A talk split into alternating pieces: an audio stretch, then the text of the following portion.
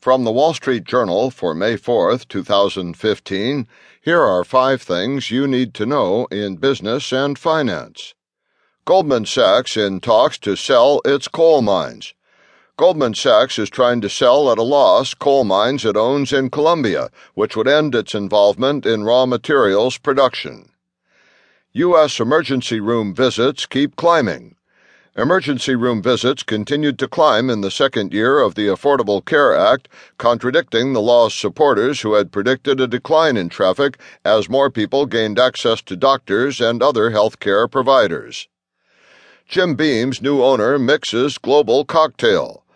Suntory needs to boost sales after its pricey acquisition of Jim Beam, so it is pushing bourbon in Japan.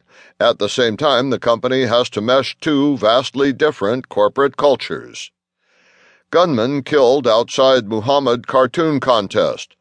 Two men were killed in a Dallas suburb after they opened fire outside an exhibit that featured cartoon drawings of Islam's prophet Muhammad. And China's factory gauge shows weakness in April.